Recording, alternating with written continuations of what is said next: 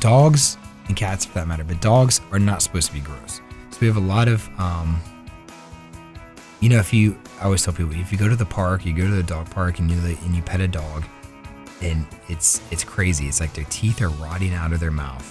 They have they're they're they're oily. Like you pet them and your your hands are now oily and they smell bad. Um, they're pooping out cow pies. None of this should be happening. But this is this is how our mindset is now. We we think of dogs as like these gross like things that live in our house, and it's not. It's not. I have three dogs. They're not gross. You know they they eat the right diet, and that you know eliminates a lot of these things from happening. So um, just know that dogs aren't supposed to be gross dogs. I see a lot of it out there with all these, you know, um, a lot of dogs who are severely overweight, um, have lumps all over them, uh, terrible teeth, and it's just it's starting to become the norm, and I don't want that to happen. We are looking forward our way from Studio C in the 511 studios in the Brewery District. That's uh, just south of downtown Columbus, Ohio. Hi, this is Brett. I've been a pet owner for years. I think I've mentioned Miles on our podcast mm-hmm. a few mm-hmm. times. And he's an important part of the family. I mean, over the years, I've dealt with questions on what to feed him, what care is critical, how to budget to meet those needs. A few years ago, I met our guest, Anthony Santilli, owner of Fangs and Fur. And to be quite honest, he has a great podcast called Fangs and Fur as well. Uh, for those of you not familiar with this local independent owner operated shop, we're excited to have Anthony join us today. Thanks, Anthony. Appreciate it. Yeah, yeah. Thank you guys for having me. I'm, I'm excited to get in our conversation today. Cool. Well, and this is pretty cool. Um, I, I'm not a pet owner, so um, Brett brought Anthony in, and great plug there for not only his Fangs and Fur podcast, but Brett helps him with that podcast. So very cool. Yes, he yeah, does. We're keeping it in the family today. Yeah, you really are. family. Yes, exactly. Anthony and I are both Italian. We've been over here comparing yeah. notes of who we yeah. know. So, Anthony, thanks so much for podcasting with us today. You know, I have to admit, Fangs and Fur was not on my radar screen since I'm not a pet owner. Um, you're committed to providing dogs and cats with food, supplements, and accessories they need for a healthy life. But let's start out first by hearing your story. Tell us, tell our audience about your background. Yeah, so I um, I'm actually originally um, from here in Columbus. Uh, I moved out west after college, and um, of course thought it'd be a good idea to get a an Australian Shepherd. Uh, but you know, yeah. get my first job, uh, yes. get my first dog. How, how um, big is that? Was that dog? Oh, he's not very big. He's oh. only like thirty some pounds, oh, thirty two okay. pounds. Um, he's, he's still energy. here. yeah, it's just they're high energy. Yeah. Um, which was great. He was great for me at the time. I mean, still is. He's a great dog. He's still around. Um, he's gonna. He's 12 years old now. But um, yeah. So it started with him. Really, I when I got him as a puppy, he was really struggling with food. Just couldn't digest food. I mean, constant. I mean, if you know anything about Australian Shepherds, they have really long hair, and so when they uh, aren't processing food correctly, it's pretty messy on the back end. Um, so I was, you know, um, constantly giving him baths because he just couldn't process his food, just diarrhea, through vomiting. Um, and the vet put him on all these uh, medications and all this food, um, processed food, and nothing was working. And it was getting better, or it was getting, it was start, it was starting to get a lot worse. And so, um, I remember I walked into a, it's a kind of a locally owned pet shop in downtown Seattle. Uh, it's called Mud Bay and the one of the ladies there asked me, she's she said, "Well, if you had a pet snake, like what would you feed it?" And I was like, "Well, I guess like a mouse, right?" And she's like, "Well, yeah. Why would you? Why wouldn't you apply the same logic to your dog?" And it was at that point I never thought about what dogs would normally be eating if it wasn't up to us. Mm-hmm. Um, it certainly wouldn't be processed pet food, right? Um, and so I did. So I, I she gave me this. Um, these patties, these raw patties made by Northwest Naturals, I think is the first one I tried. And immediately, I mean, A, he liked it. He wouldn't even really eat the processed food. And when he did, he had massive issues. Um, so this, I put it down and devoured it. And I'm like, okay, this is, well, that's good, but we'll see how, what happens on the back end. And, you know, within a day, I mean, he was, he had solid stools for the first time I've had him in six months. Um, and his his fur came back, his energy came back. He was like a whole different dog. Um, and so it was at that time where I just really started becoming passionate. I started looking into what was what was going on in the pet food world and how how we got here. Um, as far as feeding our dogs, you know, this ultra processed, super dehydrated, um, pretty much pellets of corn uh, with synthetic sprayed on top. And um, he had also we had also at the same time he he actually had to go to the emergency clinic because he was eating these treats um, that were advertised as um, natural 100% natural chicken jerky treats. Um, it turns out they were not made here in the US they were made in another country and they were using um, a plastic resin.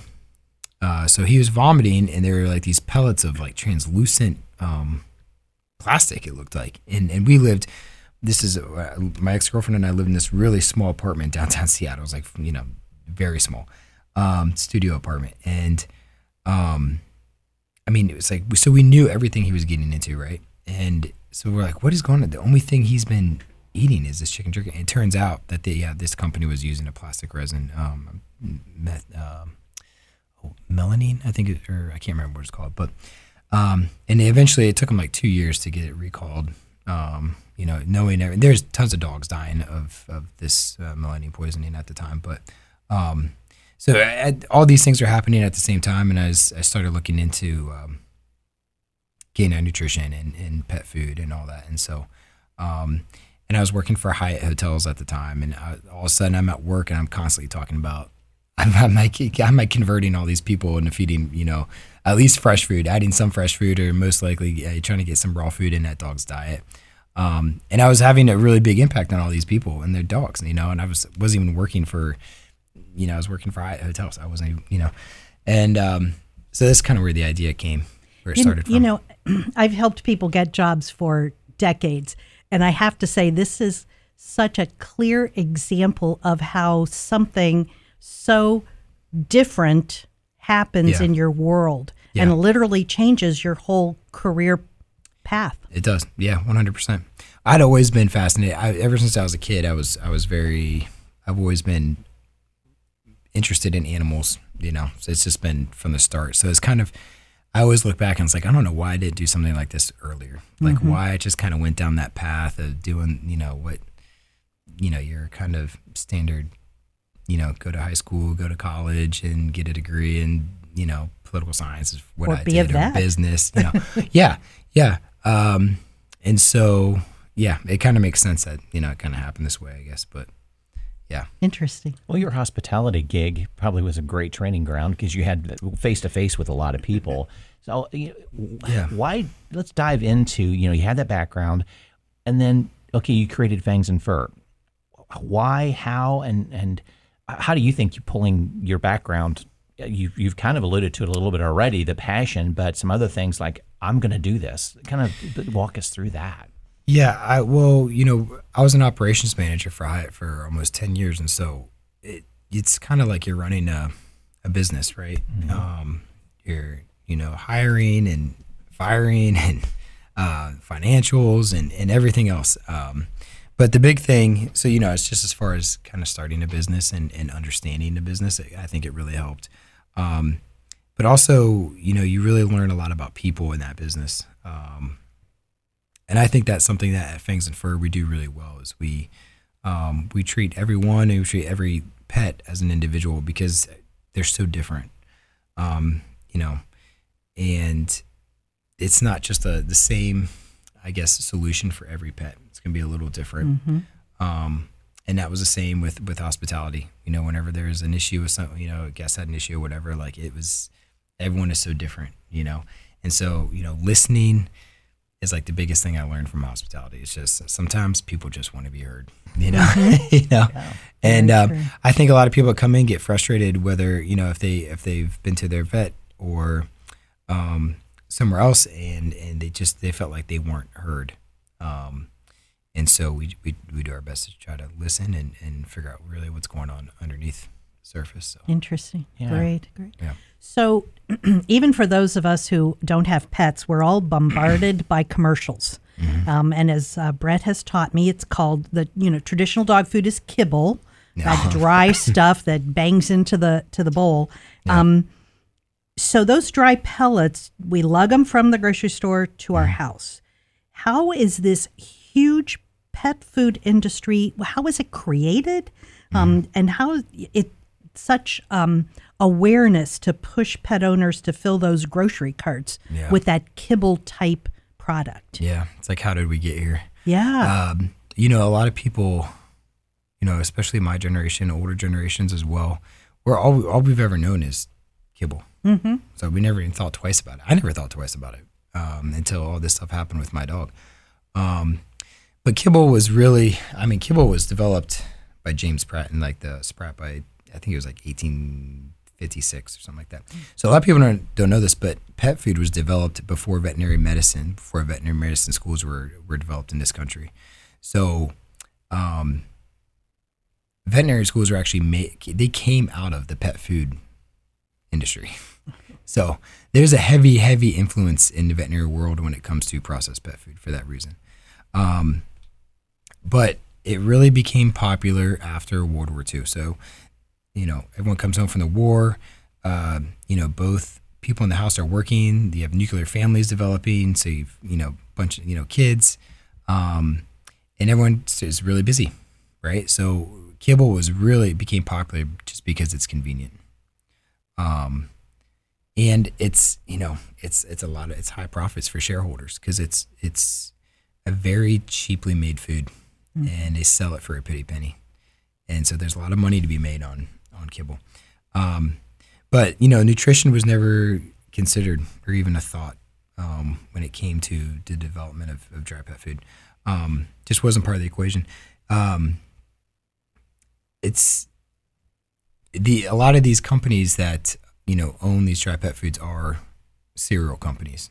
Okay, so oh. uh, you know General Mills and Kellogg's and Mars and all these companies uh, that make processed pet food or processed food, junk food for humans, also make these.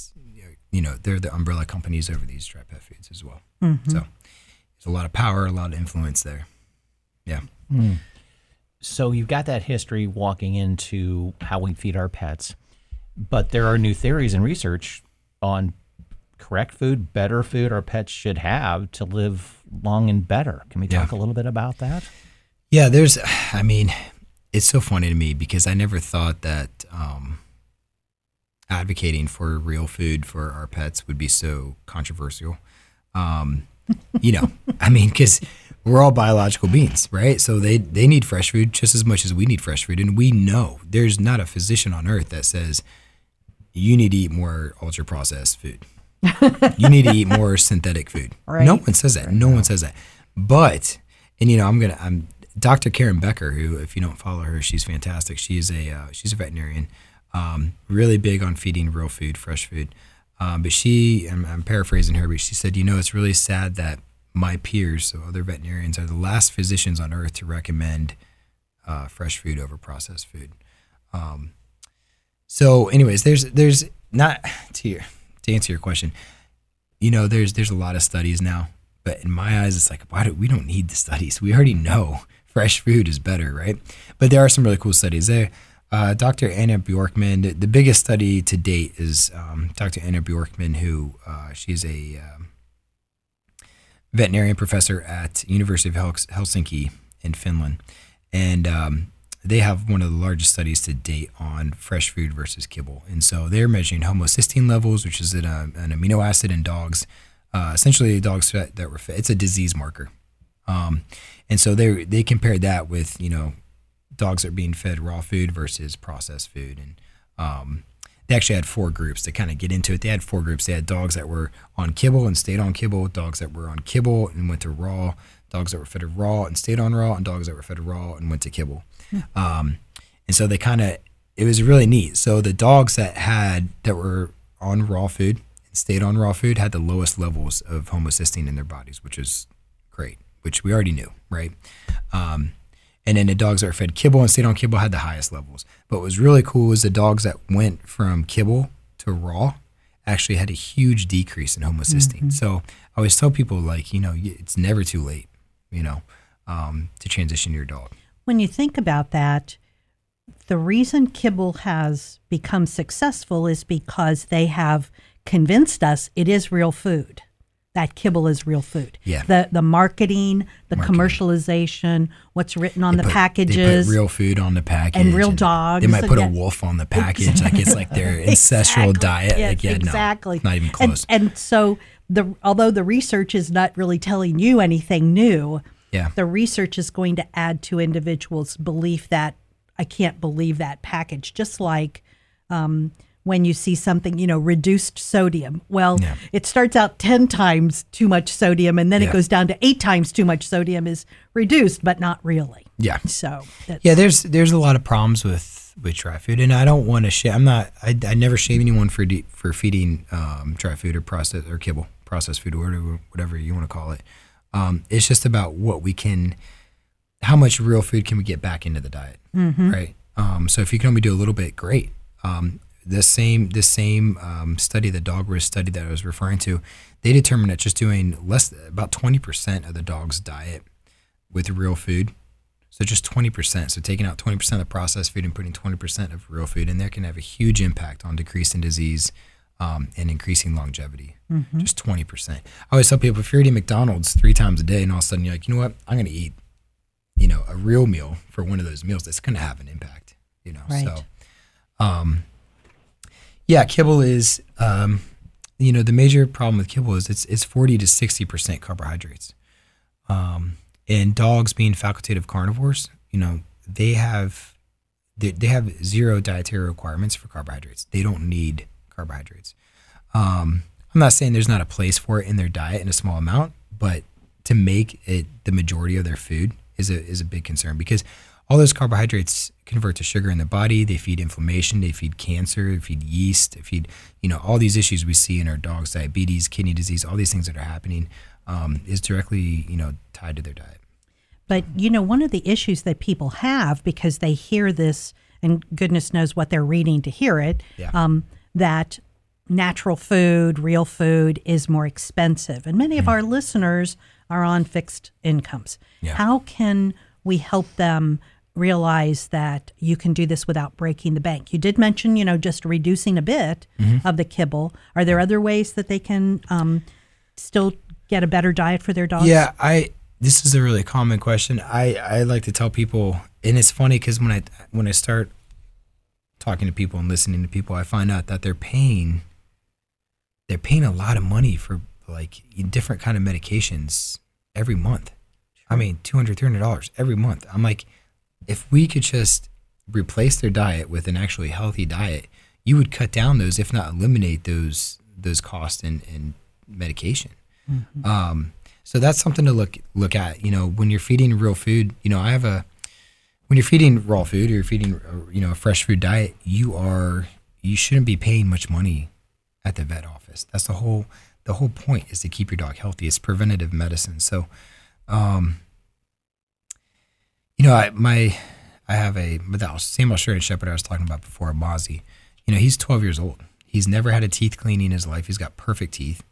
Um, I just this is random, but kibble does not clean your dog's teeth. it is a huge myth.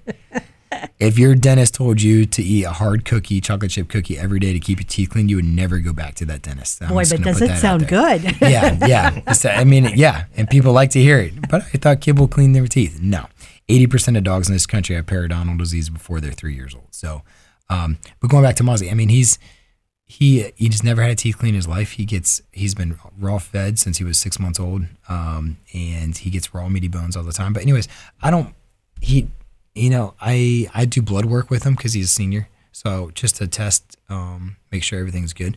That's the only money I spend on him as far as you know vet bills.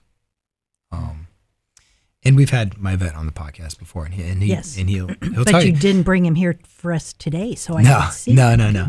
Uh, he's a great guy, and uh, but you know he he said something too. I think on our podcast actually had mentioned that you know in China when you when you get sick you don't go back to that doctor that you had been going to because they didn't do their job to keep you healthy.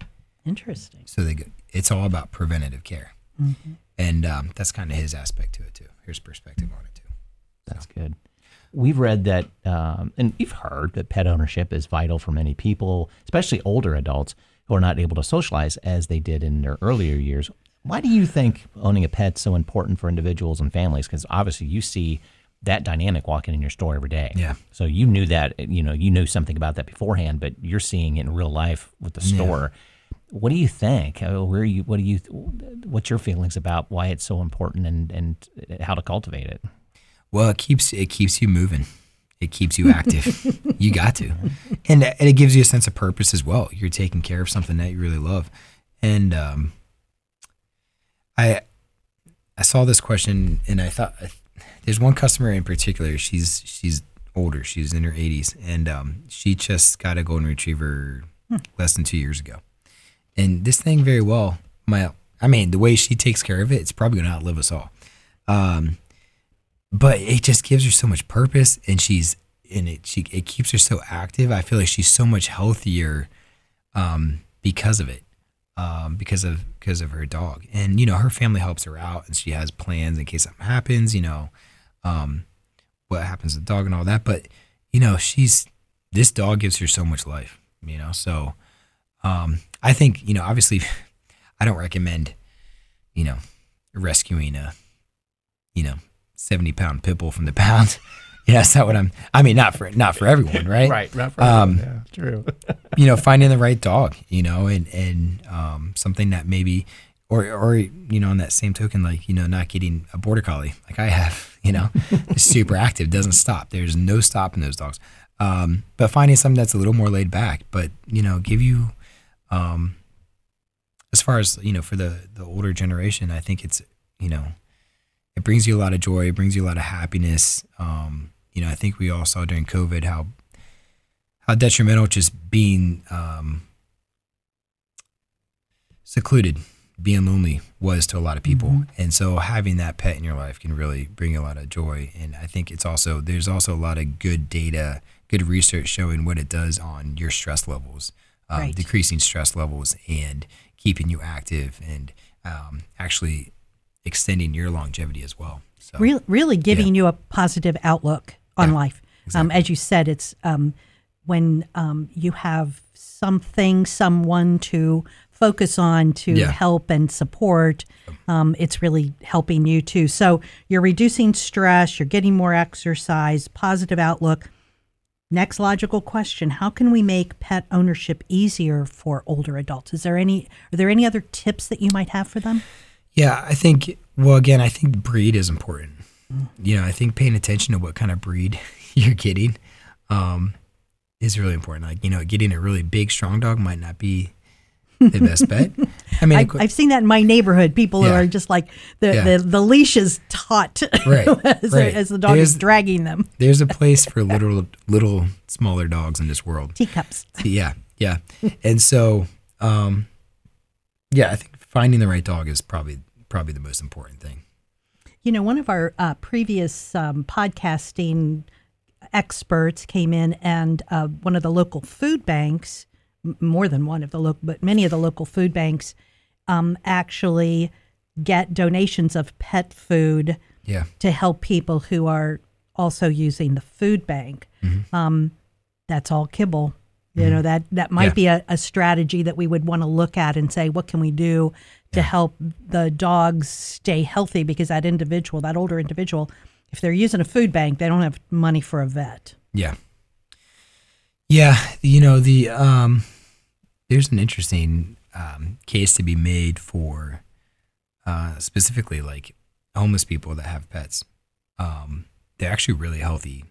I mean, a lot of times they're they're really healthy metabolically. They're really healthy because they're walking a lot. They're outside mm-hmm. a lot. They're being able to use their senses and uh, smell and investigate, you know, and um, being in different environments. It's more like their ancestral living than, right. you know, than being stuck in a back in suburbia, you know, in the backyard. It's a whole entire life. So, um, but yeah, and I also think those those those animals too, you know, I've seen I've seen a lot of them, and they look very. That most of them look really healthy and I think I think they're also getting fed food.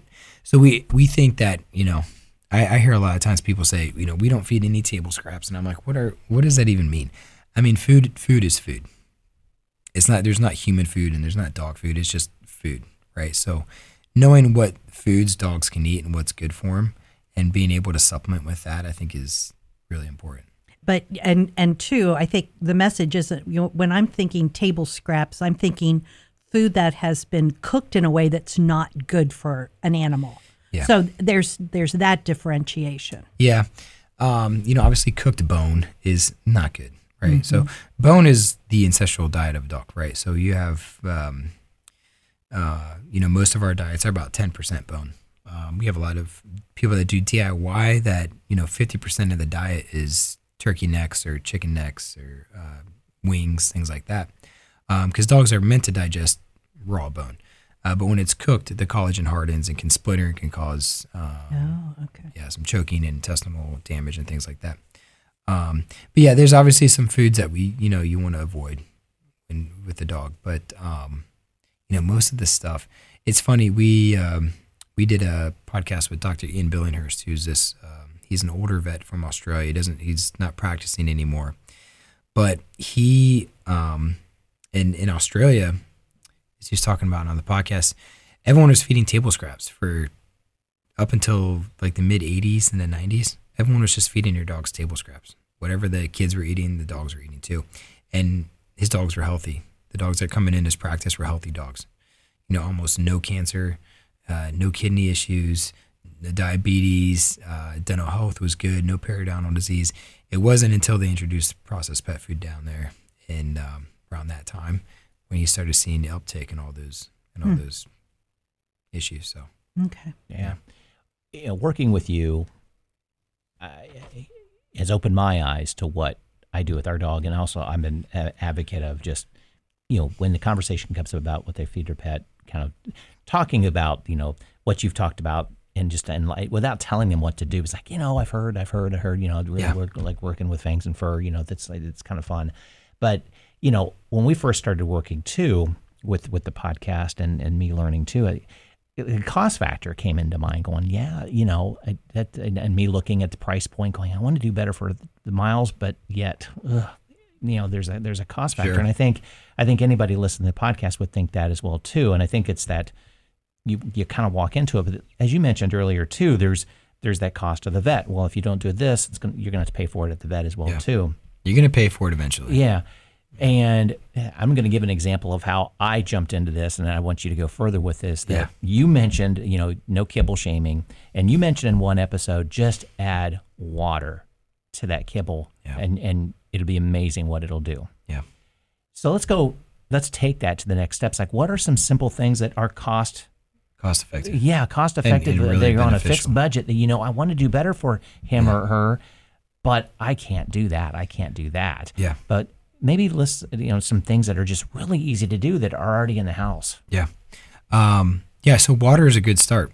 You know, uh, kibble is about I don't know seven to ten percent moisture their ancestral diet was a prey animals about 70, 80% moisture. So a lot of dogs in this country are suffering, they're just dehydrated all the time. And yeah, you talk to people, I talk to a lot of people in the shop and, you know, they can't keep the dog bowl full, like the, the water bowl full, because the dog is constantly trying to catch up. Um, and that's the big thing when people transition to raw food is that they, they call me like two days later, like my dog hasn't like drank any, almost no water in the last two days. I'm like, that's good the dog is getting their hydration from their food, which is what we want. Um, so just getting the water into food is a huge thing. Um, we we have a lot of customers that come in. We sell one brand of, of kibble, and then um, they buy their kibble and they get their goat milk out of the freezer and they're out the door. And then I feel way better about it because I know okay the dog's eating processed food, which is fine, but the owner is adding goat milk to it, so they're adding moisture. They're adding naturally um, occurring probiotics and prebiotics and then also enzymes. So enzymes are really going to help. Another thing that kibble doesn't have um, is just enzymes. You know, enzymes get cooked out at 117 and kibble gets cooked out at, you know, 350, 400 degrees or higher. So um, the dog's pancreas is forced to produce or forced to produce these enzymes to break down the food, the, the, the kibble. Um, and they have a limited capability of doing that. That's why we are starting to see dogs age at a lot younger, like six to eight years of, of age, they really start to decline. Um, so getting those natural enzymes in there. So goat milk is really relatively inexpensive. You add a couple ounces in their bowl, and it can go a long ways. Um, bone broth, um, just be careful. I don't, you know, there's definitely certain herbs you don't want to use, and there's definitely, you know, you don't want a lot of sodium in there either. Um, but there's a lot of good companies that are doing uh, bone broth for dogs specifically. You know, Crude Carnivore and Fido's Bone Broth and um, Green Juju. These are all ones that you can find in a lot of your better pet food stores. Um, and so, you know, those are some great additives. Um, you know, even at home, if you're going to feed like fruits and vegetables, that's great. Um, I always tell people the more you break down the fruits and vegetables, the, be- the, the more they're going to be able to absorb it. So dogs aren't good at absorbing carbohydrates. Um, they don't have any salivary amylase, which is an enzyme that we have in our mouth that breaks down carbohydrates. They don't have that. Um, and they have very little, if any, in their gut. So um, if you puree, let's say a carrot, or you steam a carrot, the dog will actually be able to absorb that nutrients. Mm. Um, so I see a lot of times people like treat with like baby carrots and stuff.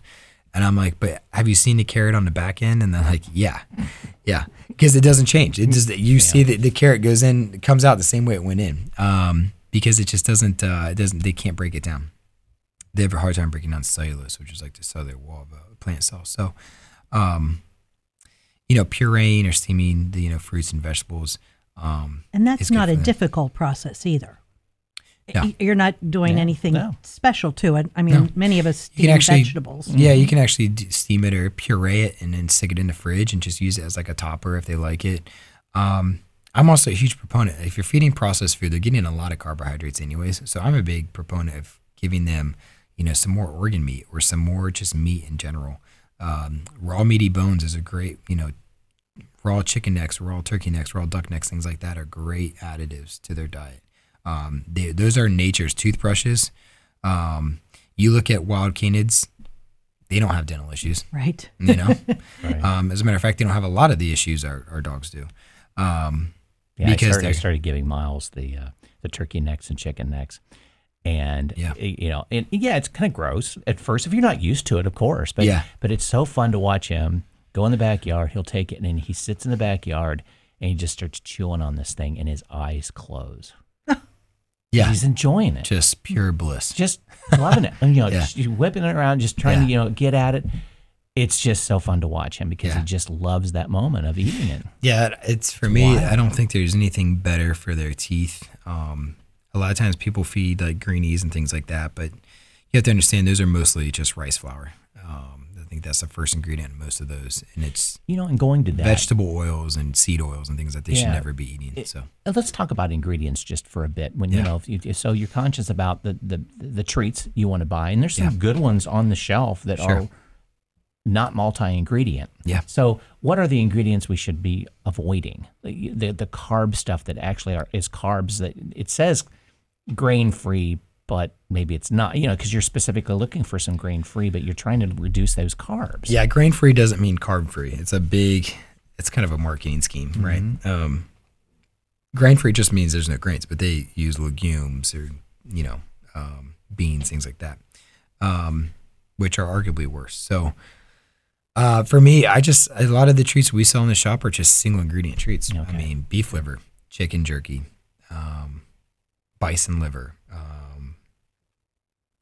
you know, or or there's you know we have some like uh, like Green Juju has like a freeze dried treat and it's it's have like it's like bison is a main ingredient, but they have like beets and uh, blueberries, like just like other lower glycemic vegetables or fruits in there, um, which are all really you know packed with antioxidants and right. really important vitamins and minerals for them. So it's um, because you want you, just want to see whole foods. That's all you want to see. You want to you want, you're yeah. trying to do the right thing, but then yeah. all of a sudden they're packing in this yeah. And I've read that too. I'm going, well, I put it right back on the shelf. And I'm looking at in other places, like, mm. well, that's, you know, it's like, yeah, I've they, seen that too, that mis- like, not mislabeling, but kind of deceptive oh, labeling, yeah. grain free, grain free. It's like, well, wait a minute, it has tapioca and rice flour. I'm going, well, yeah. Yeah. Okay. There's a lot of things. You know, the marketing is a big issue. Um, there's a lot of people pushing for more um, accurate depiction of what's what's actually in the bag.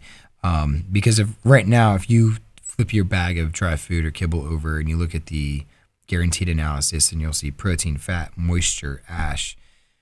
You don't see carbohydrates on there because legally they don't have to put carbohydrates on that label. The sad thing That's is, interesting. Yeah, it's very interesting because the majority of the diet is actually carbohydrates. Right. But yet they're excluding that from the list. Oh Um, so if you subtract those things from 100, you get your carb count. It's usually 40 to 60 percent, which is an extremely high number. But char- you know, carbs are really cheap. So, um, yeah, and then you know the ingredient label, um, like a lot of times people will find it's by weight, right? So you'll see like beef as a first ingredient. However, they're allowed to put that on the ingredient list before it's processed. Everything else on that list is processed, but that the meat one isn't processed, so it's 80% water. So once it's processed, it's down to almost nothing. It really should be the maybe 12th or 13th ingredient on the list. Um, so that's another. There's a whole bunch of You know, every nutritionist who talks to somebody who's, you know, trying to reconfigure their own diet, Yeah. they all say you've got to not just read that list, but Yeah. understand what's there. Understand, yeah. Boy, this is even more critical because um, the regulations are so loose.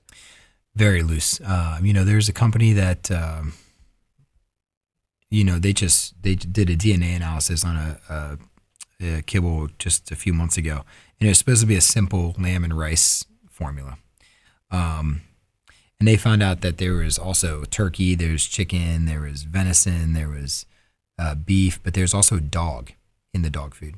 Um, because a lot of these companies are getting meat from rendering facilities, which are using meat. They're using euthanized animals. They're using for uh, dead down diseased animals, 4D animals. They're using, um, you know, grocery store meats that aren't even unwrapped. They're still wrapped in, you know, the the plastic, uh, and you just throw it, throw it in a huge vat and cook it all um, into a powder and sell it to a lot of these uh, pet food companies. So, um, yeah, you got to be very careful. So, how many times have you heard clients talk about going to the vet and discussing the issues their pet has? Yeah. And the vet's off on one tangent, they're off of another tangent, and, and there's just no real conversation. What do people need to be aware of, and what do they need to know when they're going to talk to the vet about their pet's food choice?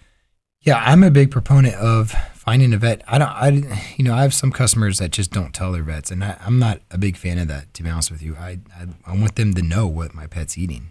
You know, it's really important, if not one of the most important things that they're doing. So, um, yeah, um, I would say first find a vet that's open to, um, you know, feeding real food. Which is sounds so sounds so stupid to say, but um, but they're out there. But you know they're out there. Um, I think the For those of us who have never been pet owners, this is Yeah. enlightening. yeah. Um, and you know, there's the what's it? The American um, Holistic Veterinary Society. I think it's a the website. If you Google it, it's um, the website pops up, and it will find holistic veterinarians in your area. So, Um, so that's something that we should or- put into our show notes to make Yeah. sure people can yeah, find. Yeah, or integrative. Uh, looking for integrative vets as well. Usually, the integrative vets are going to be um, either proponents or advocates of, of feeding more fresh food. Um, like you know, my vet at Dr. Carlson at Lifetime Pet is a very big proponent of it. Um, just because he is kind of interesting story, but long story short is he saw the difference that whole food vitamins made compared to synthetic vitamins, and that turned him on to say, wait a second, like they're my dogs that are the dogs that I'm treating with whole food vitamins are doing way better than dogs that are not, and um, so then that turned them on to whole food, and then that was that was it. Um, you have to understand, and I don't I don't blame vets for this. Actually, I've talked about this before, but I, I blame the the education system. Um, I think they're uh, I think they're failing the veterinarians and the veterinarian students. Um, they're not putting it enough emphasis on nutrition, and the nutrition education that they're getting is highly, highly. Um, it's um, what's the word I'm looking for? Very influenced by um, you know the big box pet food companies. You know they are they have feeding programs for the veterinary students. So you know these vet students are thousands upon thousands, tens of thousands of dollars in debt. Um, they're given free food to, or like heavily discounted food. Um, so that's kind of how they get them hooked.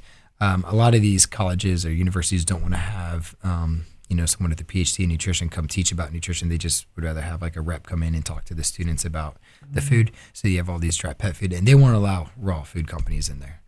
Um, So there's, uh, again, I don't, I don't try to, uh, I don't really, I feel bad for the vets because they're not getting um, the proper education on nutrition, mm-hmm. um, and I think they're being failed.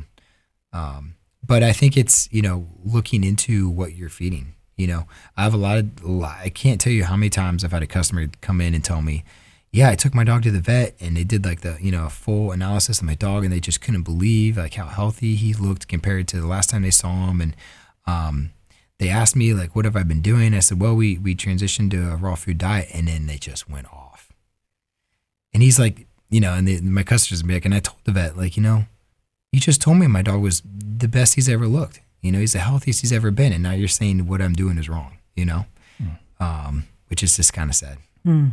Yeah. Just, it's, you know, if the evidence is right in front of you, smacks you in the face, you still don't see it. Well, and an, and an owner is going to feel like, oh my gosh.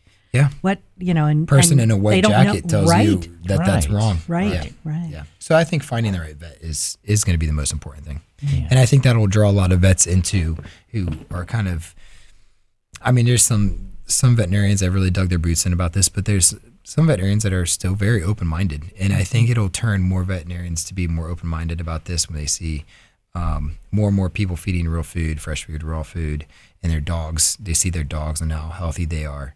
Um, and, you know, people being honest with them and what they're doing. Mm. I think a lot of veterinarians too are concerned that people are doing like DIY diets, which I'm I'm okay with as long as you know you've done your research. What tell um, tell me what a DIY diet is.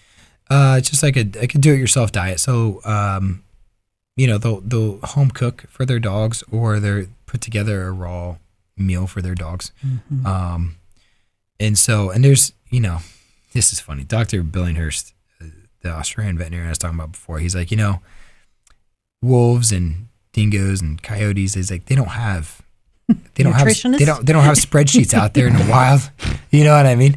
And and there's a lot of raw feeders that I mean I swear I used to be one of them that had spreadsheets because I used to do a lot of DIY. I'll just spreadsheets Miles make sure one. make sure my my calcium the phosphorus ratio is a one to one. You know it's just like it's crazy. And then like you know then you watch uh, there's a really cool documentary on uh, I think it's it was a Netflix.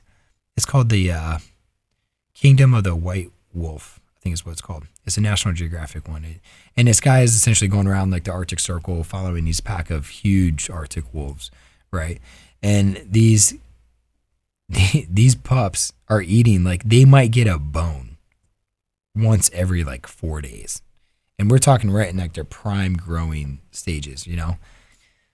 And they grow up to be these huge Arctic wolves, beautiful Arctic wolves. You know what I mean? And they're believe me, they're not eating a a complete and balanced diet by AAFCO standards, you know. But what they are eating is real food.